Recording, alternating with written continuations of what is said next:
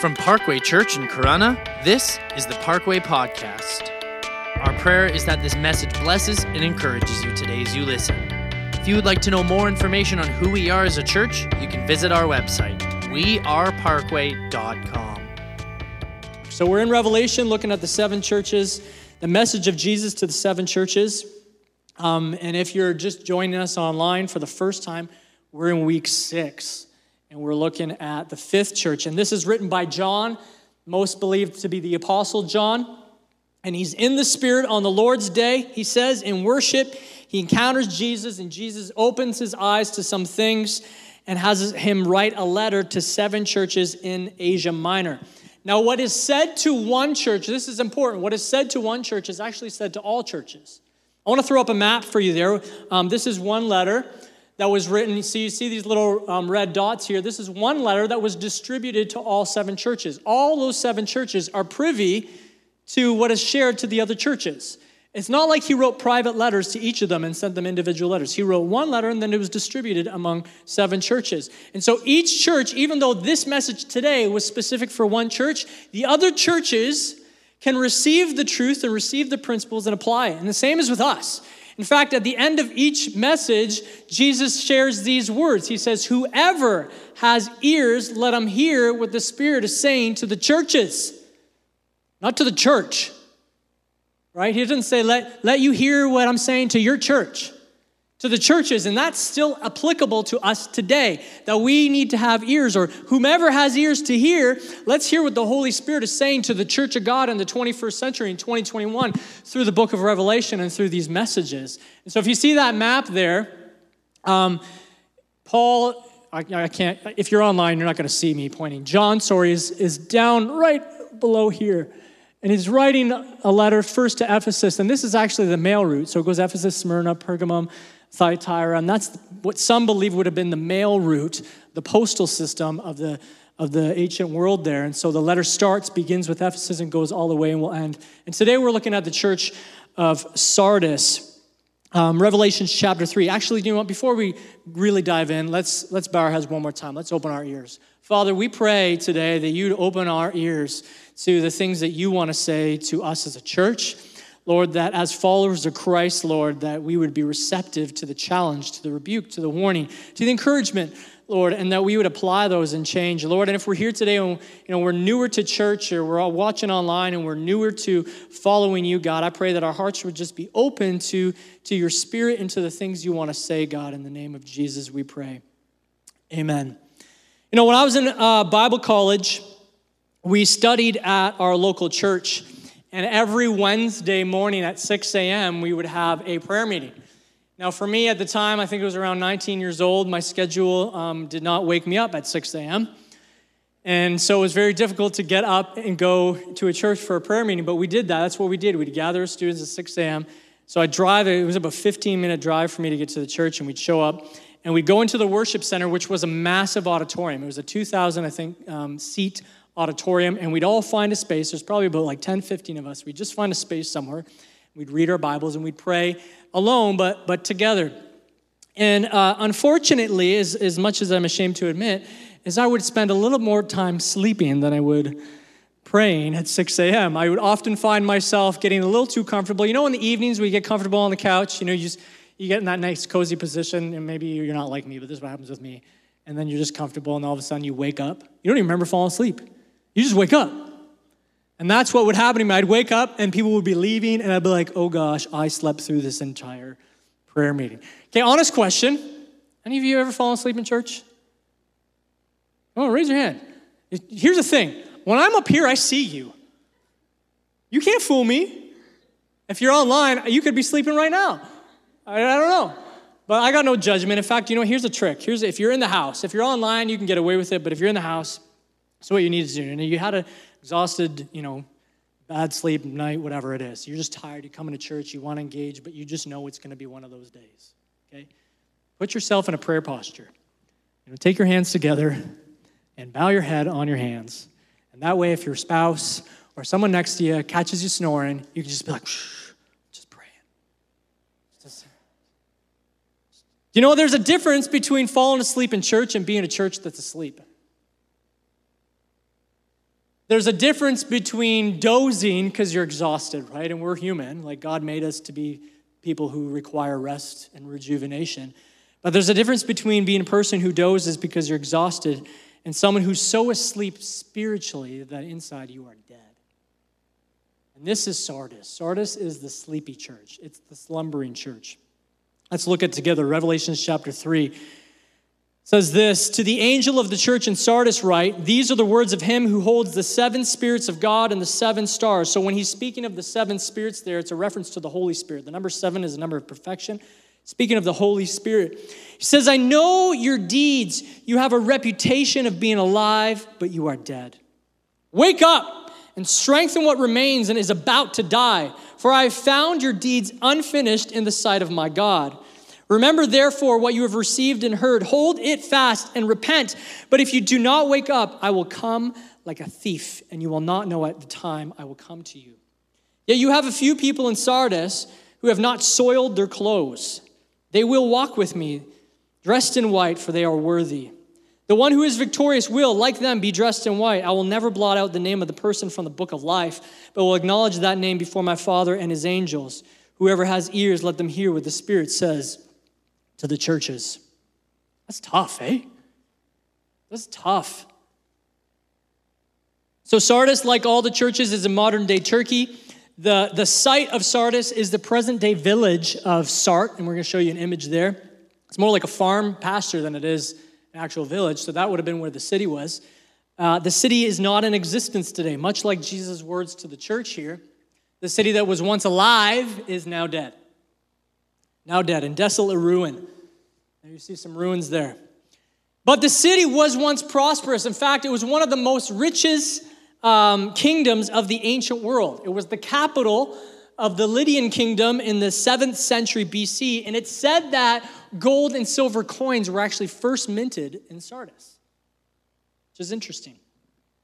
The city was built on a rock elevation, and the way in which the, the walls and city was built made the city almost impenetrable. In fact, this gave the people, um, because of this, the people became overconfident and proud. So, between the riches and the confidence, um, this city and the church became complacent, very complacent. And so Jesus says to them, He says, I know your deeds, you have a reputation. Church, you have a reputation of being alive, but you are dead. This was not a church that the unbelieving world, that the city would have thought to be a dead church. This is not what other churches in Asia Minor would have called the dead church. It was a very active church, had a great reputation, well organized, doctrine was sound, sacraments were celebrated, was large, it was a, uh, services were well attended. It was the wealthiest church out of all seven, had resources. By everyone's perspective, this church had a fantabulous reputation. In fact, if it was today and you went on Google and you looked at the Google reviews, this would have five plus stars on Google. You know, I looked at our reviews, uh, this church's reviews not so long ago, and there was a really poor review. And I looked at the, I'm like, oh no, that's not good. A few years back, and I looked at the reason. He said, this, this place um, serves really bad pizza. And I thought, well, that's accurate, because we don't serve pizza at all. I think it's since been taken down and they miss him this place. Maybe they're thinking we should have served pizza and we didn't. Maybe we served pizza at an event and it wasn't good pizza. I don't know. But if that's you, we love you. So Jesus looks at them, this church, and he sees what everybody sees, but he sees what everybody doesn't see. He sees what everyone sees. He sees all the good and all the activities and all the resources, but he also sees what no one sees. See, everybody always looks at appearances. Jesus looks at the heart. When the prophet Samuel in the Old Testament was sent to select a king, his, God's king, Saul had failed, and, and God sent Samuel to the house of Jesse, because Jesse had many sons, and among the sons was the new king of Israel. And many of them looked kingly. They looked like they should be kings. They looked the part.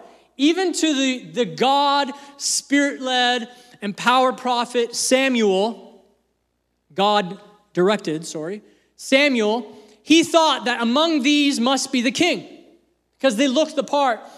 And so he says, he says, surely the Lord's anointed stands here. But then God looks to Samuel and he says, the Lord does not look at the things that people look at. And if you know the story, none of those were the chosen king, but David, the shepherd boy, hanging out in the sheep, in the pastures, tending the sheep, was the shepherd. See, you might be living a life that has the appearance of, of following Christ, but God sees you for who you really are. He sees you. Like he sees your deeds, he sees all the good things that you do, but he sees your spirit also. He sees your heart.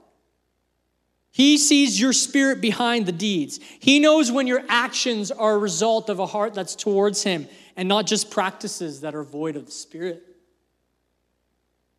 So he says to this church, He says, I know your deeds. You have a reputation of being alive, but you are dead. He says, I have found that your deeds are unfinished in the sight of my God. What you're doing, it's not complete, it's not finished.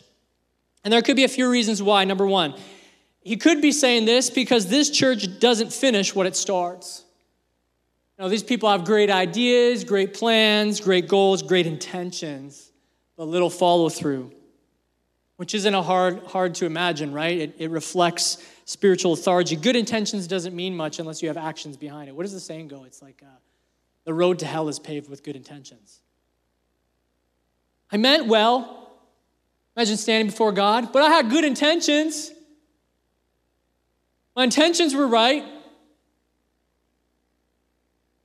For this church, it means that people didn't take time to discern the will of God, or maybe they didn't count the cost before making plans, or they lacked the perseverance to see things through. One commentator referred to Sardis as the half hearted church, or a church that was content with mediocrity. He says, I know your deeds and I've found them unfinished. Is that us? Is that you today? Do you, do you have little follow through? Good intentions, but little follow through. Do you lack perseverance to see your Christ like commitments through? Are you half hearted in your service? I'm not just talking about being a part of the dream team on a Sunday morning. Your dedication to God. Are you content with mediocre? Bible says that to this church, Jesus said, Wake up! Said, That's you. He says, Wake up and strengthen what remains, strengthen what's about to die. Stop sleeping through your apprentice to Jesus. Stop trying to coast by. Secondly, is he could be saying that their deeds are not the deeds of God. For all of that they did, for all of their work, it was not oriented toward a living God and his kingdom and his purposes. You know, for us, in all of our busyness, we can easily lose sight of why we're doing what we're doing and lose sight of who we're doing it for. It's like Christmas, right? Everyone gets excited about Christmas. We celebrate with great joy. Decor, lights. Some of you are even already thinking about putting up your Christmas tree. I'm going to pray for you. I pray. But we forget what it's really all about. Right? Like we tag Jesus onto Christmas. Christmas is great. Oh, yeah, it's Jesus' birthday. Christmas is great. Oh, so yeah, it's the birth of our Savior. Let's go to church. We tag him onto Christmas. It should be kind of the other way around. You know, we can go through a whole Sunday service and miss the point. We can sing songs and forget who we're singing them to. We can, we can serve on a team, host team, checking people in and ushering them to their seat, teach kids, play an instrument. We can decorate a trunk, a trunk or treat, please do. And neglect why we're doing it. We can let the atmosphere move us. And we can raise our hands in worship because there's just energy in the space. And we can move a little bit. Heaven forbid we actually move. Do you know, just so you know, you can, you can dance a little bit in church. I'm not really a dancer, but we can move. Like we can, there's something about moving. Do it. We can do all that and miss the whole point. We can pray with great eloquence and imagery and scripture and miss the point. I can prepare a whole message and preach it with passion and boldness and get some crazy dynamics in my voice. I can bring my voice down soft. And I can bring it up high and never present to you Jesus. We can work hard and not be about the deeds of God. Was God blessed by it? Did it bring him joy? Was he honored? What did it all mean? What purpose does it serve? A German scholar called this approach to church ecclesiastical sleepwalking. I'm just going through the motions of religiosity and religious formations. Is that you today, church? Is that us? Is that me? Are we just doing the religious thing? Well, the Bible says, Jesus says to this church, wake up! Wake up! This is the words of Christ. The same one who showed compassion to the woman caught in adultery, same one who stretched out his arms on the cross. He says, Wake up! And strengthen what remains. If your spiritual life has become consumed with dead formalism and you're just going through the motions of church, then this message to this church, Sardis, is a message for you. Have ears to hear it. Thirdly, is he could be saying that they were not doing what the church is called to do. So Jesus used the image of a lampstand to describe churches. And what does a lamp do? Talk about this in week one. A lamp lights up its surroundings, right? It shines in darkness, it burns in darkness, it shows the way. Now, it's possible that Sardis was not doing the one thing that the church is called to do, and that is make disciples, and that is spread the gospel. What did Jesus say to the disciples before he ascended into heaven? He says, Go and make more disciples. A sure sign that when you're spreading the gospel is that you're met with resistance. One commentator said to this church, he said, This is a church with a reputation of being live, but it was the perfect model of inoffensive Christianity. You know, Christians, we are not supposed to be offensive.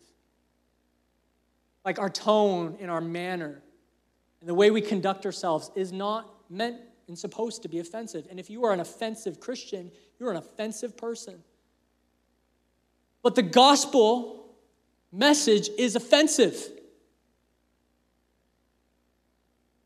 When you live and present the gospel, that's offensive. It's offensive because it tells people there's something wrong with them. There's something wrong that needs fixing. Their ways, sinful ways, are offensive to God. They're sinful and they've created a chasm and it's damning them to hell.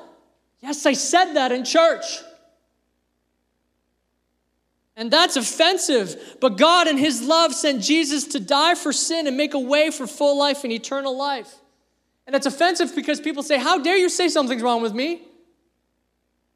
How dare you say, I need Jesus in order to go to heaven? Like it's offensive when you someone says, "Well, I'm a good person. I think I'll, I'll go to heaven one day." And you say, "No, you won't." Because goodness don't get you into heaven according to scriptures. That, that the message is offensive. Like I, maybe how I said that is offensive, okay? That's not offensive. But our tone is not meant to be offensive. Christians aren't meant to be offensive. But unlike other churches, Sardis was a church that was not under any pressure. They were not being persecuted. They were not facing it. Why? Because this church had silently accommodated itself to the culture and the practices of an immoral world. They, were, they weren't spreading the gospel. Because they weren't spreading the gospel, they weren't facing pressure. There was nothing about the way in which they lived that stood in contrast to those around them. They weren't shining their light. Their light didn't shine in the darkness. They weren't worth persecuting because they weren't raising their voice for Christ.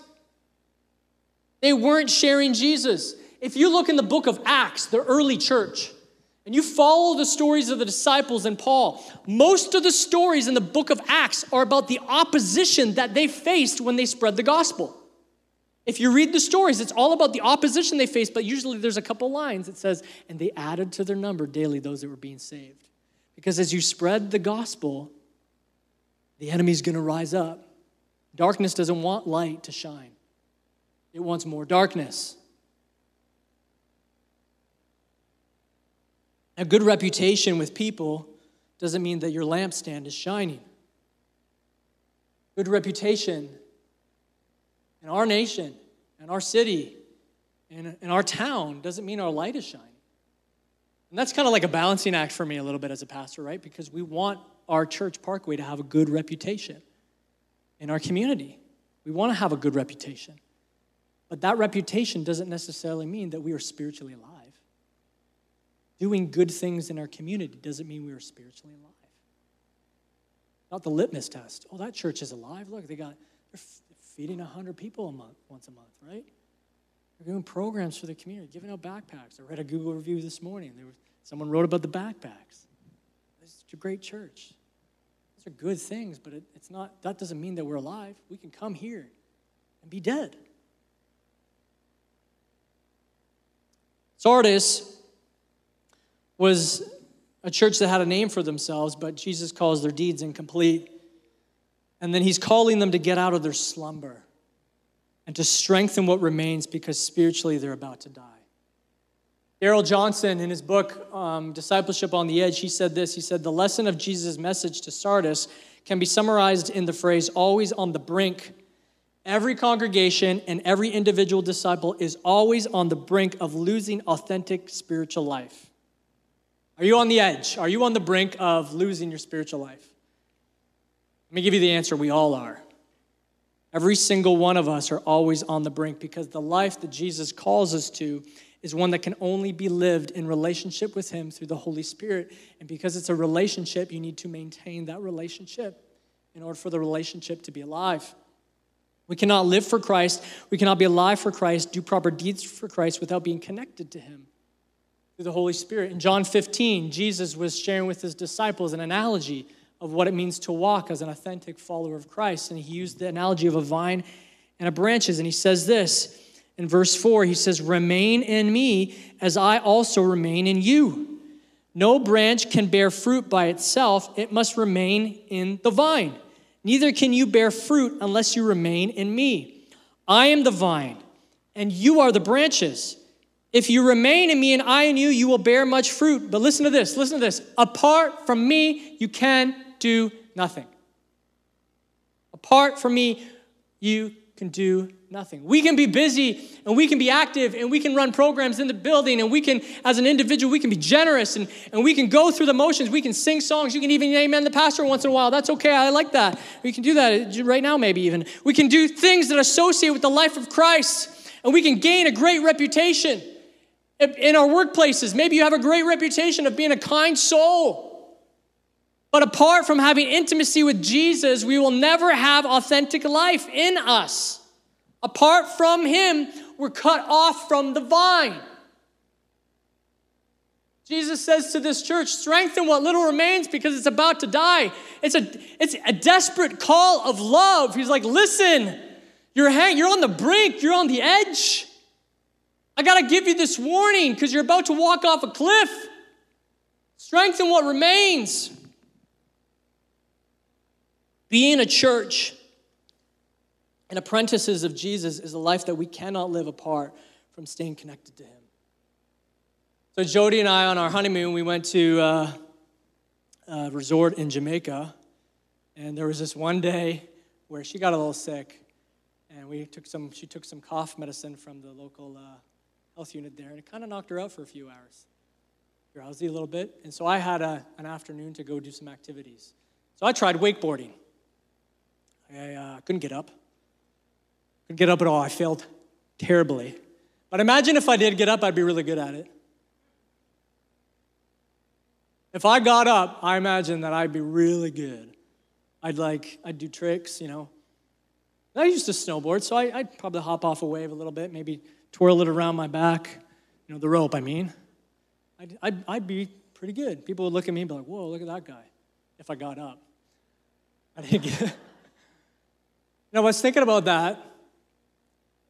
You know, in order to wakeboard or, or ski, you only need three things you need a boat, you need a rope, and you need a board.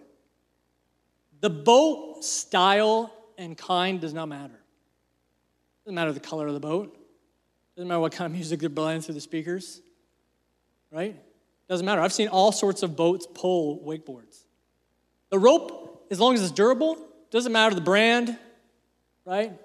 Doesn't matter the, the finesse, as long as it can hold the individual and attach the boat and it can remain. So all you need to do to really wakeboard is just hold on to the rope, right? But if I let go of the rope, I'm not going to board anymore. Now somebody's thinking, wait a second, I've seen people board back of boats No rope. Because if the boat's going at a certain speed, right? The boat's going at a certain speed, someone can continue to wakeboard behind the boat. Problem is, you can probably only go so far before you're eventually going to sink. And that's a little bit of like what it means to follow Jesus.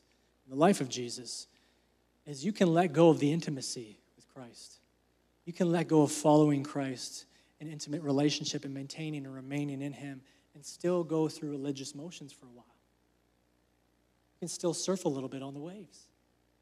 You can still have the appearance of being a good wakeboarder, good follower of Christ. But Eventually, you're going to sink. Eventually, you're going to die. Spiritually. That's what Jesus is calling to this church. See, life with Christ is one that is lived in power of his Holy Spirit. And if we no longer live in the power of the Holy Spirit, the forms and the motions and the actions may remain, but the inner reality is gone. So Jesus calls Sardis and he calls us to wake up. Strengthen what remains. He says, Remember what you've received. Remember what you received. Hold fast to it and repent. Invite Joel to come up. Sardis was a city that was overconfident and comfortable. In fact, because it was um, the city itself was almost invincible, no matter how often it was attacked, it was never overtaken by a direct assault. And that made the people very comfortable, very confident. But twice it became too complacent. In 549 BC, Cyrus captured the fortified part of the city by sending a single soldier up a crevice in one of the walls. And if that didn't wake the church up, or sorry, if that didn't wake the city up, it happened again in 218 BC. Antiochus the Great captured the city by sending 15 men to sneak up the wall and open the gates from the inside.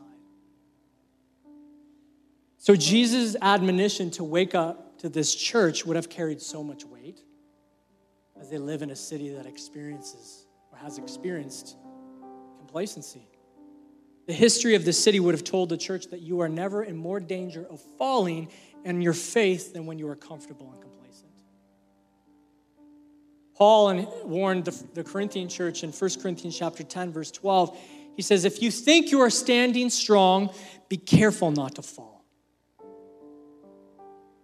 You have a reputation of being alive, but you're dead on the inside, you're dying on the inside strengthen what remains. So, is that you today? Is that, is that us? Is that Parkway? Are we alive? Are you alive, or do we just look alive?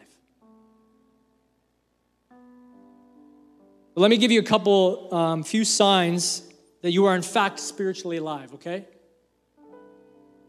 Vital signs. Number one, do you confess Jesus is Lord?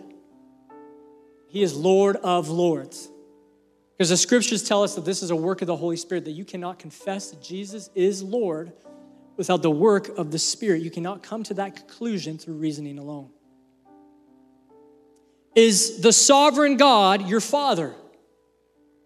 The New Testament says that the Spirit of God, the Holy Spirit living in us, enables us to cry out, Abba, Father. That's, that term Abba is intimacy, it's personal relationship, it's daddy.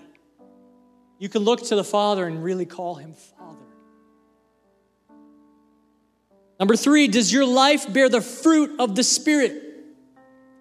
Love and joy, peace, patience, kindness, goodness, faithfulness, gentleness, and self control. Because those are a result of the inner working of the Holy Spirit. You know, part of me doesn't even like to go to teach on those. I probably will at some point because you can't make yourself be loving. You can't make yourself be more kind and you can do those you can you know modify your behavior for a time but it will not last. This is a, a work of the spirit working in you. It's an outflow a result of the spirit.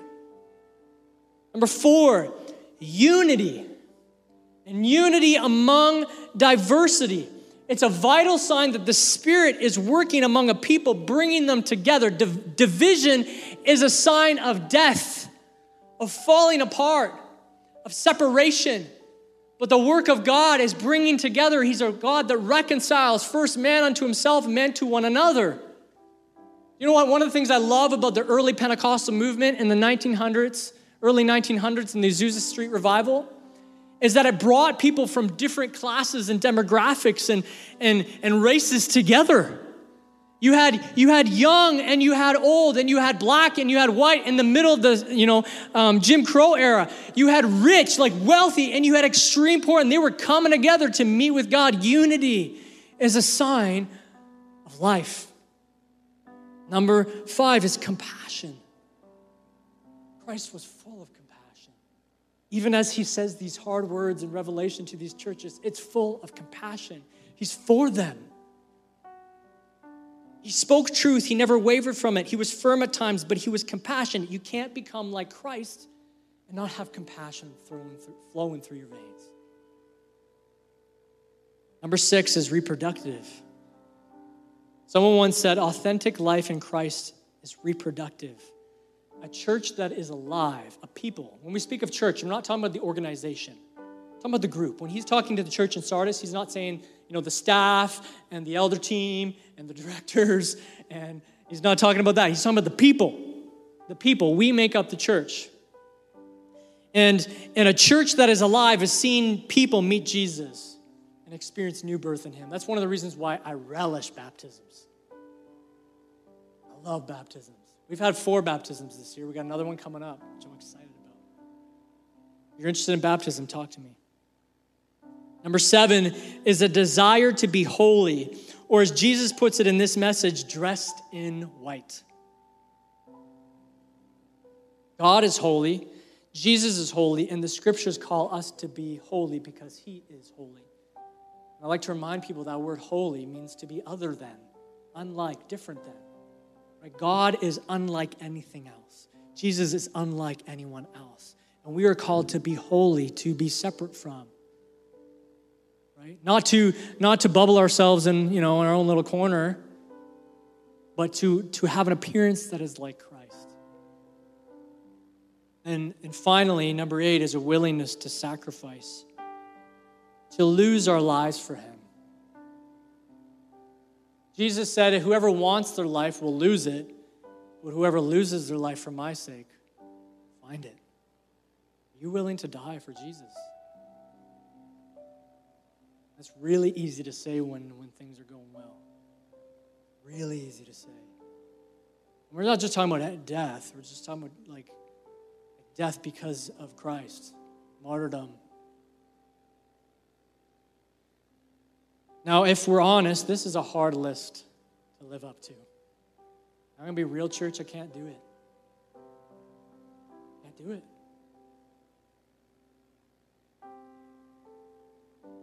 I don't know if we can. And that's kind of the point. We can't, and we need Christ. We need to remain in Him. We need to stay connected to Him. We cannot live life as apprentices of Jesus, have these things, these vital signs, be produced in and through us without the supernatural empowering resources of the Holy Spirit in relationship with Christ. Can't. You know, Darrell Johnson in that book, again, he's, he made the observation you never see Jesus saying things like, go and be new people, be alive. But Jesus is often saying, come to me, drink of me, eat of me, receive from me, remain in me. It's the Holy Spirit who makes us alive for Him. You need to be in Him. You want to wake up? Want to be alive for Christ, not just the reputation, you need Christ. You need to, you need to get connected to Christ. So let me ask you a couple quick questions, and then we'll, I'm going to pray for some people today. Number one is what place does Jesus occupy in your life? Number two is if Jesus were to take away his Holy Spirit, would it make a difference? Number three is when was the last time you shared Jesus with another person? Here was the promise that remained for this church, and it was evangelistic in its thinking. It had spreading the gospel at its core. He says, To the one who is victorious, I will never blot out the name of that person from the book of life, but will acknowledge that name before my Father and his angels. And if you remember in the Gospels, Jesus said, If you acknowledge me before men, I will acknowledge you before my Father. Remember that? So here's what I want you to go away with today go and make Jesus a priority every day. Make Jesus a priority every day. We prioritize so many things, but make Christ a priority. I want to pray for somebody today. If everybody would bow their heads today, in the room and online, wherever you are listening, everyone within the sound of my voice, nobody's looking around. You're here today and you are being moved by God. You're being moved in your heart and in your mind, and you've never made a confession of faith. You've never, you've never said, Jesus is Lord. You've never, never chosen to commit your life to Him. If that is you today, in the house or online, there's nobody looking around, just raise your hand. This is just you and God. I'm not even looking. Nobody's looking around. You're acknowledging right now.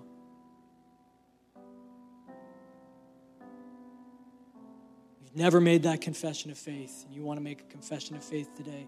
You want to you want to commit your ways to Jesus. You want to follow after him. I want to pray for you. If that's if that's you today, I want you to I want you to pray this after me. I, in fact, everyone, would you just repeat this after me? Dear Father, I need you. I'm a sinner and I need your forgiveness. Forgive my sin. Come into my heart and be my Lord commit to you, to following you from this day on. In Jesus' name. Amen. You know, if you prayed that for the first time, here's what I need you to do. I need you to acknowledge that before a, friend that maybe if you're in the house you're online, you need to tell somebody. And then you need to tell us. Because you can't just make that commitment privately. That's a public thing. I couldn't, I couldn't make you stand show a little bit extra grace and just say, You need to tell somebody because Jesus said, If you acknowledge me before others, I will acknowledge you before my Father. But the Bible also says that there's more celebration in heaven over the one that comes back than over the many, right? So I get excited about salvation. I get excited about genuine salvation because heaven gets excited about salvation. So if that's you today, let me know. If you're online and you did that, you know, you're listening later on, let me know. Let us know reach out say, I made a decision to follow Christ today. I want to pray one more time if you would bow your heads. You're here today and you've confessed Christ, but you find yourself to be sleeping. You find yourself to be slumbering. You find yourself to be a little bit more um, dead like than alive like. You may have a reputation of being alive, but you know the inner self, the inner you is dying. There is little spiritual life, and, and the Spirit of God is poking you today, and He's getting a hold of you today, and He's, he's, he's challenging you and you want to recommit you want to you want to rededicate you want to say i need some prayer. I need i need life in me. I need the spirit of god. I need to be filled with him once again. If that's you today would you raise your hand?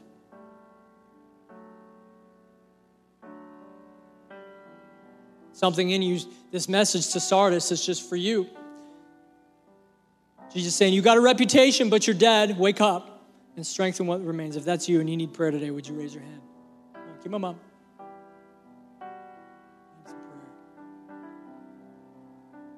Father, you see every hand, God. Lord, you see every hand. You see the desire in them to, to become alive once again, to, for those things that are there, to, that are remaining to be strengthened, Lord. I pray in the name of Jesus, will you inject into their inner being, to their soul, to their spirit, to their mind, to their heart, a fullness of the Spirit of God. Right now, you see the hands in this room, God. You see the ones online. I pray in Jesus' name, would you let life of Christ come back to their body, come back to their life. Lord, I pray that they would feel renewed Lord, and even as the psalmist uh, uh, prayed, create in me a clean heart, oh God, and renew a steadfast spirit in me. And I pray that over every person that you would renew a steadfast love for God. Life once again, Holy Spirit, that you would fill and you would empower once again. Jesus, you saw the hands. They've acknowledged they want it, they desire it, they want to, they want to wake up. Lord, you also see the hands that didn't raise. You know the ones that are dying, God, but have not woken up. Lord, and have not acknowledged it. And I pray in Jesus' name, would you convict us of our sin? And would you call us, God, to repent? And with the Holy Spirit, Lord, Holy Spirit, would you so grab a hold of our inner being and stir us and awaken us from a slumber? In Jesus' name, that we would repent so that one day when we stand before you and, we, and you open up the book, you'll find our name written in there because we've acknowledged Jesus as our Savior, not just because of our deeds, not just because of our actions, but because we have intimacy with Christ. Lord, you said this is eternal that they may know you. This is eternal life that they may know you. So I pray that over every person, God. Lord, you see our hearts, you see our inner beings. Pray that over Parkway Church. Would we not just be a church that does programs and, and groups and, and outreaches and activities, Lord, for the sake of those things? But would they be the outflow of a life connected with Christ, Lord? When we gather, when we meet and worship and hearing the word, God, would your spirit flow in life? Would there be life in this body? Would we have a reputation before heaven as being alive? Even if, God, before our community and before our nation, they look at us and they find the message we preach offensive, the gospel, would you look at us and see a church that is alive? That our light would shine in Jesus' name. In Jesus' name, amen. You know, I just got this image in my head of that. You know, when you're, you know, we put our kids to bed every night and we, they have a nightlight in the room. And sometimes when we first turn off the light, their eyes haven't adjusted. And so, like, it's too dark, right? They want more light. We always, uh, we always try to remind them, your eyes are going to adjust. Don't worry, your eyes will adjust. Because later on in the middle of the night, they open their eyes and that, that little shining light is bright. And that's what happens when a church and a people are shining bright for God, is darkness does this. It's hard for darkness to look at a light that's shining. So that's where the persecution, that's where the resistance, that's where the opposition comes. The darkness wants to turn off the light, right? Oh, turn, turn off the light. It's too bright. It's too bright. And that's where we can have a great reputation. They want to come in. Oh, I like this church. This is a great church. But it's not bright. The light's not shining. It's not exposing the darkness. I want us to be a church, Parkway Church. I want us to have a great reputation in our community. I do. I want our community to know that we're, we're about the love and grace of God. I want that. But I want us to be a church that is burning bright light for Jesus. That we become the lighthouse that exposes darkness. That do you know what? Yeah, darkness is afraid to enter in because this church is alive for Christ. You know what I mean? Tracking with me with that? Hopefully, my train of thought is, is clear. That's my, that's my heart. Like, know that. That's, that's not me just trying to give you some sort of last tag on. That's like, I really want that for our church. I want us to be alive. I want us to have a reputation in heaven. Want Parkway to have a reputation in heaven. Watch out for that church. I want God to say to his angels, look out, that one's burning bright. That one's burning bright. But they don't have the extra program. Oh, it's burning bright, it's alive. But they're not doing this. Oh, but now it's funny is I could preach longer. I'm not going to, but James talked about that. He's, what does he say? Faith without works is dead. We don't do the works for the sake of the works, but the works are a result of the faith.